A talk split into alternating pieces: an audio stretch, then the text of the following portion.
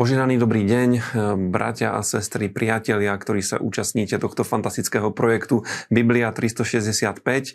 Dneska sa budeme venovať žalmu 119, respektíve jednej jeho časti, lebo je to veľmi dlhý žalm, potom 5. kapitole 1. Eh, epištoly Tesalničanom a 25. až 26. kapitole proroka Jeremiáša.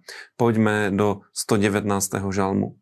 Celý 119. žalm je nádhernou ódou na Božie slovo. Opisuje, aké je fantastické Božie slovo, aké mnohé benefity máme z čítania Božieho slova.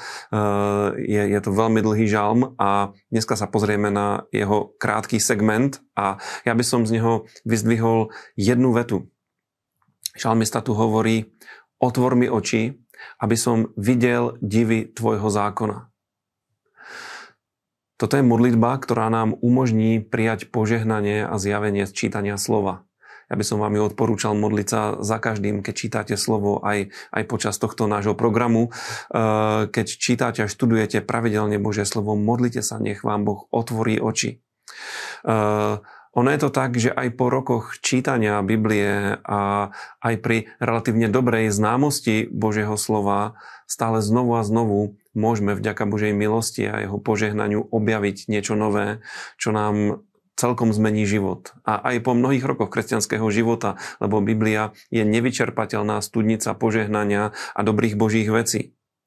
Vieme, že autorom písma je Boh a ten, kto písmo inšpiroval, eh, bol Duch Svetý a iba Duch Svetý nám dokáže otvoriť písma tak, aby sme z nich eh, vedeli prijať všetko to, čo Boh zamýšľal.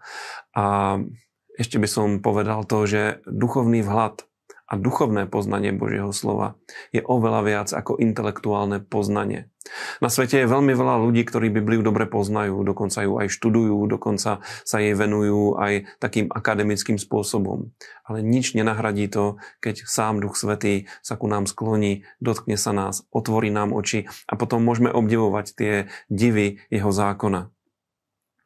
Poďme do listu Tesaloničanom. Eh, je to 5. kapitola, je to záver listu a eh, Pavol tu odporúča veriacím veľmi dobré veci, veľmi také dôležité pokyny nám dáva, pokyny hodné následovania. Ja to rýchlo prečítam od 16. verša. Hovorí, ústavične sa radujte, neprestajne sa modlite. Za všetko vzdávajte vďaky, lebo je to Božia vôľa v Kristovi Ježišovi ducha neuhášajte. Proroctvami nepohrdajte, ale všetko skúmajte, dobrého sa držte a chránte sa zla v akejkoľvek podobe. Pavol tu upozorňuje na také dôležité atribúty kresťanského života a veľmi ich vyzdvihuje. Hovorí, že máme mať radosť a že táto, táto naša radosť má byť neustála. A je to skutočne možné. Kresťanský život je, je radostný život, lebo my máme ten najväčší dôvod na radosť. Potom hovorí, neprestajne sa modlite. E, kresťanský život bez modlitby nemôžeme nazvať kresťanským životom. To znamená, modlitba musí byť stále prítomná v našom živote a keď to tak je, e, sme duchovne silní ľudia, ktorí vedia vykonať veľa dobrého pre pána a jeho kráľovstvo. Máme byť vďační v každej situácii. E, náš život má mať charizmatický rozmer, máme spolupracovať s Duchom Svetým. E, Pavol doslova hovorí, že ho nemáme uhášať, to znamená kdekoľvek, kedykoľvek vidíme, zažívame, že Duch Svetý horí, že nás zapaluje, že nás rozhorluje k niečomu, tak sa tomu nemáme brániť, ale máme sa tomu poddať. No a samozrejme máme sa držať dobrých vecí, držať sa všetkého dobrého a chrániť sa od zla. A aký je výsledok? No výsledok je to, čo Pavol píše v 23. verši a čo praje svojim čitateľom uh, Tesaloničanom. Uh, a sám Boh pokoja nech vás celých posvetí a pri príchode nášho pána Ježíša Krista nech vášho ducha zachová neporušeného aj dušu i telo bez úhony. Verný je ten, ktorý vás povoláva, on to aj urobí. Áno, takýto je Boh a keď žijeme s ním, keď chodíme s ním, celá naša duša, naše, náš duch, naše telo, všetko je v Božej prítomnosti, v Božej priazni a môžeme byť skutočne zdravými, silnými ľuďmi. O čom sme čítali v 25. a 26. kapitole proroka Jeremiáša? O jednej veľmi dôležitej udalosti.